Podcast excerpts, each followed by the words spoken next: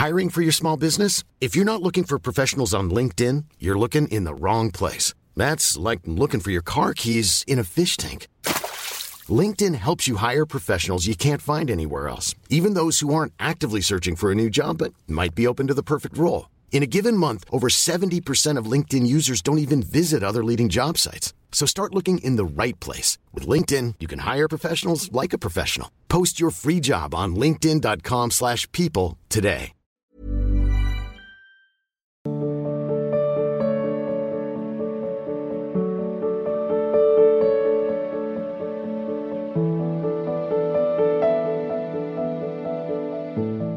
अंतिमा जी? और शारदा त्यागी जी, आप दोनों का एक जैसे प्रश्न है। महाराज जी, आपके चरणों में कोटि कोटि प्रणाम। महाराज जी, हमें बहुत क्रोध आता है। प्रयत्न करने पर भी क्रोध पर नियंत्रण नहीं कर पाती। छोटी छोटी बातों पर परिजनों पर चिल्लाना हो जाता है। देखो, ये ये क्रोध क्यों आता है? पहले उसकी मूल धारा पसंद है। क्रोध तभी आता है जब हमारी कामना में विघ्न पड़ता है। हमारी कामना है तुम ऐसा करो उसके विपरीत करोगे तो क्रोध है कामा संजायते क्रोधा। क्रोध की कोई स्वयं की सत्ता नहीं है, वो कामना से पैदा होता है। अब हमको देखना है कि हमारा कर्तव्य उसके प्रति क्या है। क्रोध को शांत करने के लिए एक ही उपाय है। जैसे आप आए हो, हम संत हैं, तुम्हारा, हमारे प्रति क्या कर्तव्य है? ये हम देखेंगे तो हमें गुस्सा आ जाएगा। लेकिन जब हम ये देखेंगे कि ये संसार से आए हुए गृहस्थी जन है और हम भगवत मार्ग में चलने वाले संत हैं, इनके प्रति हमारा क्या कर्तव्य? कभी गुस्सा नहीं आएगी। आप गाली भी दोगे ता? तो जैसे अपना बच्चा छोटा तुलतला के गाली दे तो क्या करेंगे? दुलार ही करेंगे ना? ऐसे ही आएगा कि आप तो संसार से आए हुए हैं, पर हम तो भगवान का भजन करने वाले हमारा कर्तव्य है, हर तरह से आपको प्रेम दें, दुलार दें, आपके कटुवचन सहकर भी आपको हम आनंद प्रदान करें। कभी गुस्सा नहीं आएगा। कब क्रोध आया? जब हम अपने कर्तव्य को भूल कर आपके कर्तव्य हमारे लिए कैसे होने चाहिए? वही क्रोध आता है, आप इसकी जाँच कर लीजिए। किसका प्रश्न था? आप जाँच कर लीजिए। पति, पुत्र, परिवार के प्रति हमारा क्या कर्तव्य है? जब आप सोचोगे तो क्रोध नहीं आएगा। उनसे हम चाहते हैं, कामना करते हैं, और वो जब वो नहीं करते, तब हमें गुस्सा आता है। और अगर हम नाम जब करें तो ये बात खत्म हो जाएगी। हमारी बुद्धि शीतल होने लगेगी, गंभीर होने लगेगी।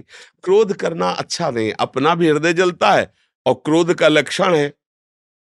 फिर उसमें विचार शक्ति नहीं रह जाती।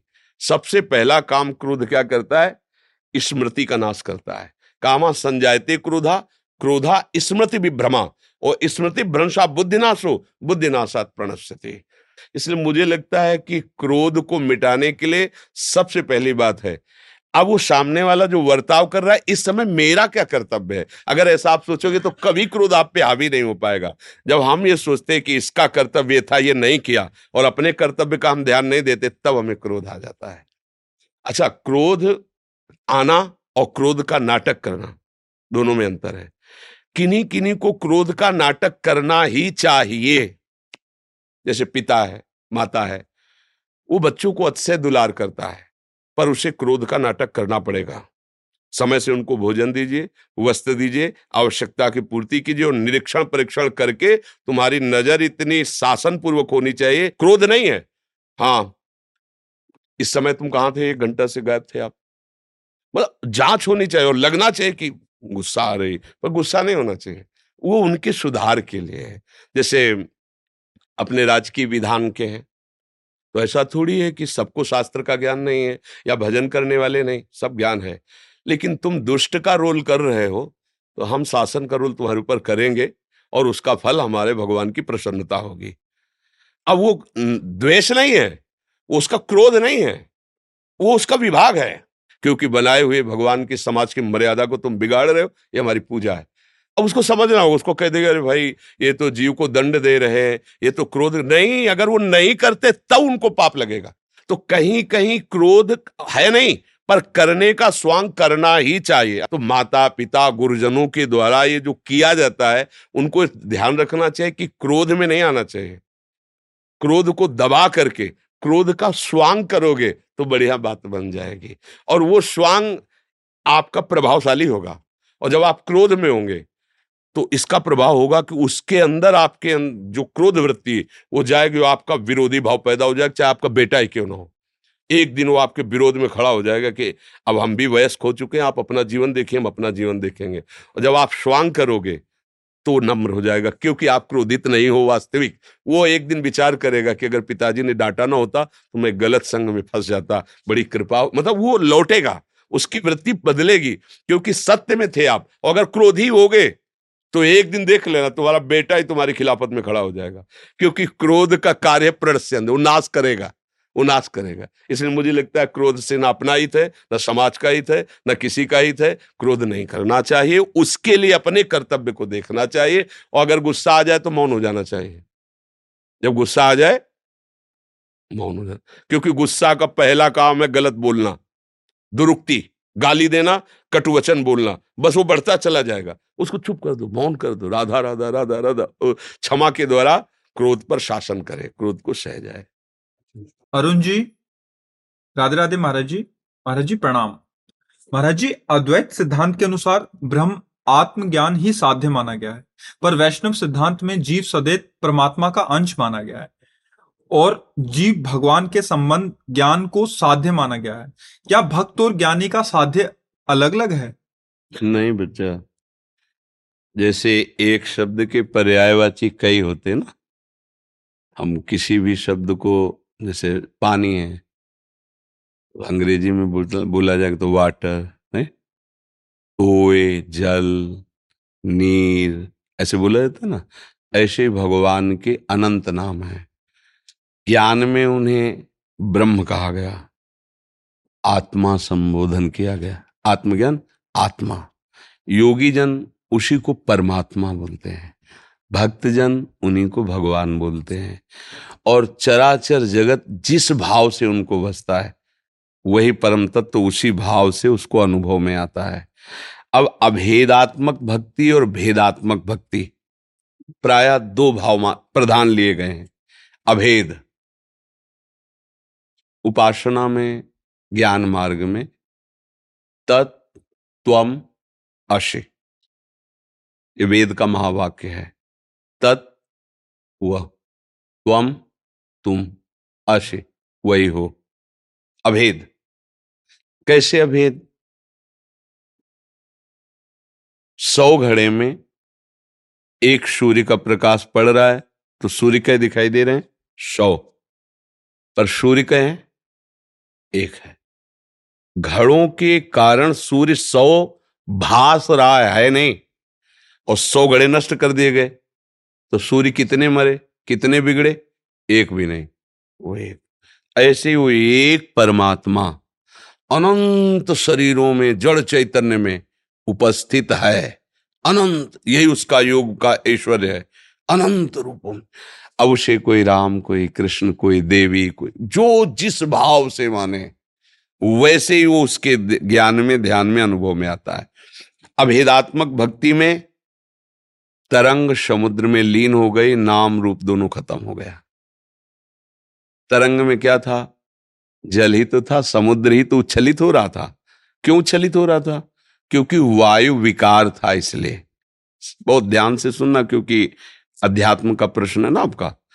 जब वायु विकार हुआ तो समुद्र तरंग के नाम से जाना गया। ये तरंग है। है क्या? मूल में देखो। समुद्र है। वही वायु विकार के कारण। अब वायु हट गई तो बचा क्या? समुद्र ही तो बचा ना। तो बीच में क्या था? समुद्र ही तो था। केवल वायु विकार था ना, ऐसे ही। अज्ञान के विकार के कारण हम अपने को प्रभु से अलग सत्ता मान ली। मैं मनुष्य, मैं स्त्री, मैं मैं मैं। अब ये अलग सत्ता मानने के कारण हमारी जन्म, कर्म, परंपरा चल पड़ी। कभी दुर्गति, कभी शुभ गति कभी अशुभ गति इसी में भटक रहे हैं। अगर ये वायु विकार हटे, माया विकार हटे तो बचा क्या? तो वो है कि अहम ब्रह्माष्टमी, मैं ब्रह्म हूँ। क्योंकि इसको लेकर थोड़ी मैं बोल रहा है, स्वरूप को लेकर। जब स्थूल शरीर, सूक्ष्म शरीर, कारण शरीर तीनों से अज्ञान निवृत्त हुआ तो अपने स्वरूप का जब बोध हुआ तो क्या हुआ? ब्रह्म, मैं वही हूँ। ये हुई अभेद, ये हुआ ज्ञान। समझ पाए? अब भक्ति में आते हैं। जिसे हम अंश कहते हैं भगवान का तो एक टैंकर गंगा जल, एक लोटा गंगा जल, या एक चम्मच गंगा जल। उसे आप क्या बोलेंगे? गंगा जल। जितना अलग हिस्से में माना गया, पर है क्या वो? गंगा जल ही तो आप ऐसा नहीं कह सकते कि एक चम्मच वाला गंगा जल नहीं है। समझ रहे ना? हम भगवान के अंश हैं। कब तक? जब तक इसको माने हुए पात्र, चम्मच में गंगा जल, टैंकर में गंगा जल, बाल्टी में गंगा जल। अंश रूप से मानना पात्रता के अनुसार हुआ, शरीर को लेके। और जहाँ शरीर का भाव हटा तो जानत तुम्हें तुम्हें वो भगवत स्वरूप हो जाता है। अब भगवत स्वरूप होकर ज्ञानी जन मुक्त हो जाते हैं और प्रेमी जन अपने आप से अपने आप की आराधना करके मगन रहते हैं। प्रभु और वो दो नहीं रह गए। दो ना रहते हुए भी दो रूपों में खेल रहे हैं। इसलिए ये और गाढ़ा रस हो जाता है। ज्ञान से भी श्रेष्ठ प्रेम है। क्योंकि ज्ञान ब्रह्मानंद में जे ही जनक जी महाराज, भगवान श्री राम पर पहली दृष्टि पड़ी। तो विश्वामित्र जी महामुनि ज्ञानी हैं, उनसे कह रहे हैं कि इन्हीं विलोकत अति अनुरागा, बरबस ब्रह्म सुखई मन त्यागा। ये क्या हो रहा है?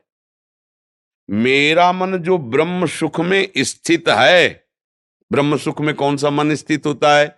जिसमें किसी का रूप, किसी का शब्द, किसी का स्पर्श, किसी की गंध, ये प्रभाव नहीं डालती जिस मन में, वो ब्रह्म सुख में स्थित माना जाता है। पर आज रूप ने परास्त कर दिया।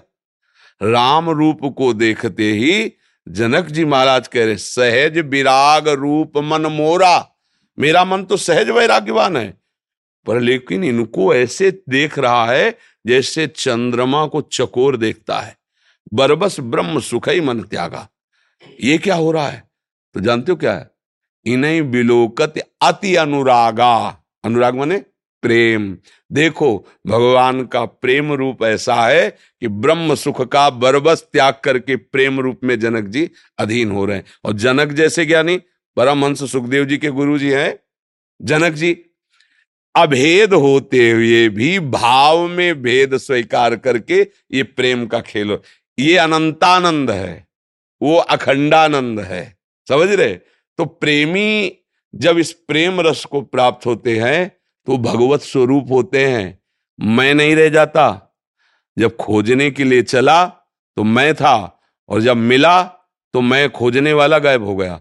अब ब्रह्म नहीं, माया नहीं नहीं जीव, नहीं काल, अपनी विश्व दिना रही। एक रहे नंदलाल। आ गए ना एक में? चाहे इधर से आओ, चाहे इधर से आओ, एक वो मैं में स्थित हो गया है, तू में स्थित हो गया। जो मैं तू में स्थित है, वो माया में स्थित है। मैं और मोर तोड़ता है, माया, वो मैं में स्थित हो गया ब्रह्म ज्ञानी और ये तू में स्थित हो गया, भक्त, तू ही तू है। जिधर देखता हूँ, तेरी ही महिमा है। तू और देखते देखते, देखने वाला समा गया। देखत देखत, ऐसा देख, मिट गई दुविधा रह गया एक। ये देखना भक्त का होता है। अब वहाँ प्रभु ही प्रभु रह गए। अगर भजन नहीं हो रहा तो हमारी बात तुम्हारे माइंड में समझ में नहीं आएगी। और अगर भजन हो रहा है तो आप समझ रहे होगे हमारी बात को। ये मतलब अध्यात्म का शुद्ध निर्णय है। अभेद स्थिति ज्ञान की और ये भेद से अभेद और अभेद से भेद। वो भेद से अभेद जीवन मुक्त। ये भेद से अभेद अभेद से भेद। समझ गए? अभी अज्ञान का भेद नहीं है। एक ही तत्व कई रूपों में खेल रहा है अपने आप में, अपने आप से अपने आप में खेल रहा है। अब आगे बढ़ो भजन मार्ग में तो अब इन दोनों का अनुभव करो, तब जाके जीवन मुक्त हो जाओगे, तब परमानंद में नहीं क्योंकि ये बुद्धिगत बात नहीं बच्चा, ये स्थितिगत बात है। जब तक हृदय की स्थिति नहीं होगी तो समझ में नहीं आएगा। आशुतोष जी, जयपुर से? महाराज जी, आपके चरणों में कोटि कोटि प्रणाम। महाराज जी? मन में द्वंद रहता है, अज्ञानतावश व विकारवश मन स्थिर नहीं रहता। पंद्रह बीस दिन नाम जप में लगता है, फिर विक्षेप आ जाता है। मैं पिछले चार महीने से यूट्यूब के माध्यम से आपको सुन रहा हूँ, मन को शांति मिलती है। मैं पूर्ण रूप से नाम जप में लीन होना चाहता हूँ। अतः मेरा मार्गदर्शन करें। भोजन सुधारो, संग सुधारो। गलत लोगों का संग, गलत दृश्य देखना, गलत चिंतन करना। आहार अगर शुद्ध है तो बुद्धि शुद्ध होती है। आहार अशुद्ध है तो बुद्धि अशुद्ध होती है। जैसा हम संग करते हैं, वैसा हमारा चिंतन बनता है। और जैसे हमें धन का जब लोभ जग जाता है तो फिर हम ये नहीं देखते कि हमें करना क्या पड़ेगा, नहीं? और ये नहीं देखते कि कितने समय तक करना पड़ेगा। अगर हमें बारह घंटा करना पड़े और अधिक पैसा मिल रहा है तो हम उस पर लगन लगाते हैं, भूखे प्यासे रहकर। अगर नाम के प्रति लोभ जग जाए, जैसे रुपये के प्रति जगता है तो फिर नाम जब hiring for your small business if you not looking for professionals on LinkedIn you're looking in the wrong place that's like looking for your car keys in a fish tank LinkedIn helps you hire professionals you can't find anywhere else, even those who aren't actively searching for a new job but might be open to the perfect role. In a given month, over 70% of LinkedIn users don't even visit other leading job sites. So start looking in the right place. With LinkedIn, you can hire professionals like a professional. Post your free job on linkedin.com slash people today. अधिक से अधिक होने लगेगा अभी नाम तो एक भार सा लगता है और महत्व बुद्धि भोगों में है इसलिए नाम में रुचि नहीं हो पा रही। और दूसरा कि बहुत जन्मों से हमसे गलतियाँ होती रही। तो उन गलतियों के कारण हमारा अंताकरण अपवित्र है। जब हम नाम जब करते हैं तो पापों का वो नाश करता है। बहुत इकट्ठा है। तो जैसे जैसे हमारे पाप नष्ट होते वैसे वैसे नाम मीठा लगने लगता है और नाम से प्यार होने लगता है। जिससे हमारा प्यार होता है, उसी की बार बार याद आती है। पापवंत कर सहज स्वभाव भजन मूर्ति भाव न काओ।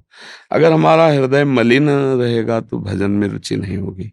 तो नए पाप तो करना नहीं है। पुराने पापों के नष्ट होने का इंतज़ार करना है नाम जप करते हुए। राधा राधा राधा राधा। मन अच्छा नहीं करेगा। मनुष्य में जलाएगा। गंदी बातें सोचवाएगा। हाँ हाँ। कई बार सत्संग में वर्णन किया है ये भी पर उसमें आपको घबराना नहीं है। उत्साह पूर्वक चलो कुछ मार्ग अंधेरे का है। क्योंकि जब तक पाप नष्ट नहीं होते, तब तक कुछ दिव्यता अनुभव में नहीं आती। दिव्यता अनुभव तो लगता है, इतना जप रहा हूँ, फिर भी जल रहा हूँ, फिर परेशान, और कहीं माया ने बाहरी प्रतिकूलता दे दी तो और विश्वास कमज़ोर हो जाता है यार भजन कर रहा हूँ, फिर भी हानि हो रही, फिर भी अमुक विपत्ति आ रही। पर इससे जो लड़ गया, फिर वो जीत जाता है। हारिए मत, नाम जब और बढ़ाइए, भोजन शुद्ध पाइए गंदे दृश्य, गंदे क्रियाएँ, गंदे लोगों का संग अगर आप त्याग देंगे तो धीरे धीरे नाम आपको बलवान बना देगा। जैसे डॉक्टर कहता ना, तुम खाते रहो दवा, थोड़ा समय ज़्यादा लगेगा, अभी अनुभव में नहीं आएगा, पर आपका रोग दवा खाते खाते एक दिन नष्ट हो जाएगा। तो हम विश्वास करके बहुत समय तक दवा लेते रहते हैं। ऐसे ही नाम पर विश्वास करो, धैर्यपूर्वक चलो परहेज रखते रहो, जो भी बताया तो आप देखोगे धीरे धीरे धीरे नाम भगवान कृपा कर देते हैं। फिर एक समय ऐसा आता, जपना नहीं होता। चलता है। चल रहा है। जो गुरु मंत्र है, गुरु नाम है।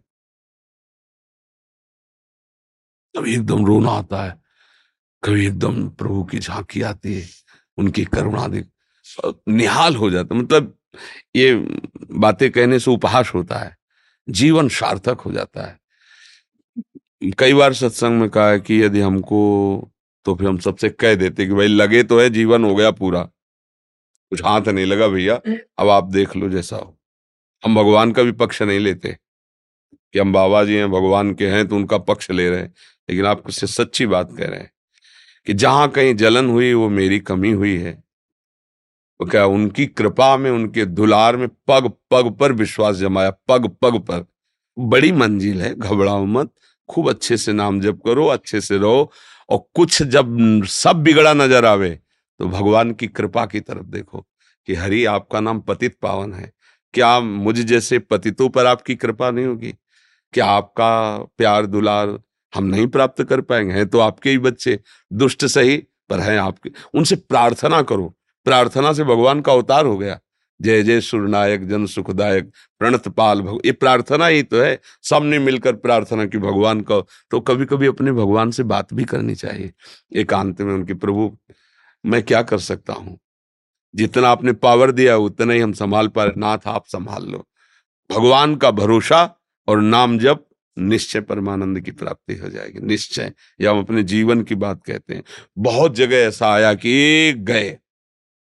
अब क्या जीवन रह जाएगा? अंधकार दिखाई दे रहा है कोई रास्ता अंदर नहीं दिखाई दे रहा, कोई सहयोगी नहीं। जिधर जाओ उधर अपमान, उधर गालियाँ मिल रही, पर डिगे नहीं। फिर मन में आता है, नहीं नहीं, ये सब भगवान की परीक्षा ले रहे हैं। आगे बढ़ो आगे बढ़ो आगे बढ़ो। कई कई दिन भोजन नहीं।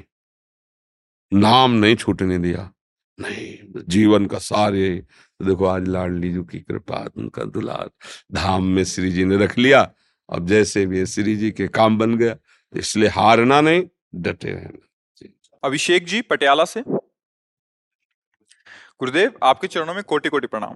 गुरुदेव, मैं आपका सत्संग 2019 से सुन रहा हूँ। गुरुदेव भगवान, आपने श्रीमद भागवत पर सत्संग किया था। उसमें आपके श्रीमुख से भगवत आश्रय की अपार महिमा सुनी। अपने, आपने कहा, भगवत आश्रित हो जाओ, सभी भागवतिक सदगुण आप ही में प्रकाशित हो जाएँगे। दिव्य भजन साधन शुरू हो जाएगा। अपार बल आप में ही आ जाएगा। आपने बार बार कहा कि आप भगवत आश्रित हो जाओ। प्रभु प्रभु का आश्रय कैसे लूँ? पहले ये हमें स्वीकार करना होगा कि हम श्री भगवान के हैं। है ना हम सब? बात समझ में आती है ना? क्योंकि हम सब अपने को शरीर मानते हैं ना तो शरीर पाँच भौतिक है। ये पंचभूतों की रचना है। अब जब मन की तरफ़ बढ़ते हैं तो सूक्ष्म शरीर है, अंताकरण। ये भी प्रकृति जनित ही है। जब स्वभाव की तरफ़ कारण शरीर, वो भी प्रकृति का परिणाम ही है। तीनों गुणों के परिणाम से स्वभाव की रचना होती है। ये अष्टधा जो प्रकृति है, इसे अपरा प्रकृति कहा गया है। और जो हमारा स्वरूप है, उसे परा कहा गया है। वो भगवद अंश है। हमारा प्रभु का नित्य संबंध है। मतलब किसी साधना से संबंध नहीं, ये तो है जैसे बाप को बाप कहने के लिए कोई साधना की ज़रूरत नहीं होती। वो तो है ही ना पिता।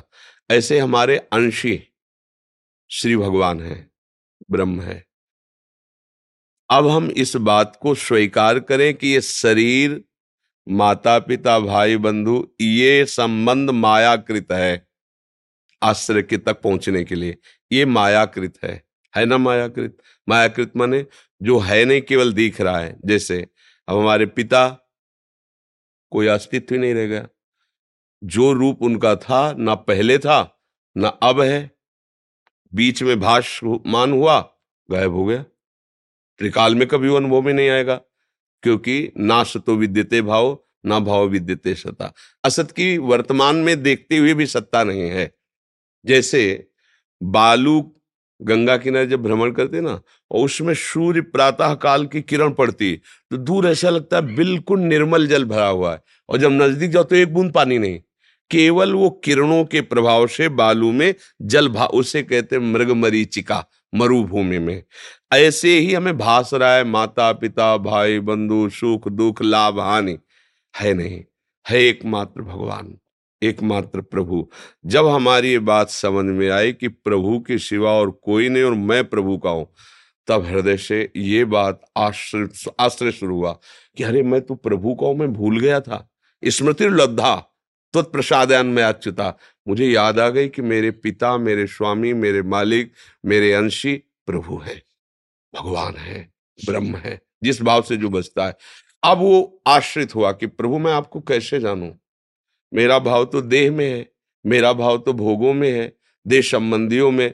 अब इससे हटना मेरे को बहुत कठिन लग रहा है, क्योंकि मैं जन्म जन्मांतर से इसी में रत हूँ तो फिर भगवान गुरु की प्राप्ति कराते हैं। भगवान ही गुरु रूप है, फिर वो साधन देते हैं कि आप ये ग्रंथ पढ़ो, ये नाम जप करो, ये सेवा करो, ये ध्यान करो, ये चिंतन करो। उससे हम प्रभु का जब ध्यान, चिंतन के अंताकरण पवित्र हुआ, तभी अनुभव में आ गया कि मैं भगवद आश्रित हूँ।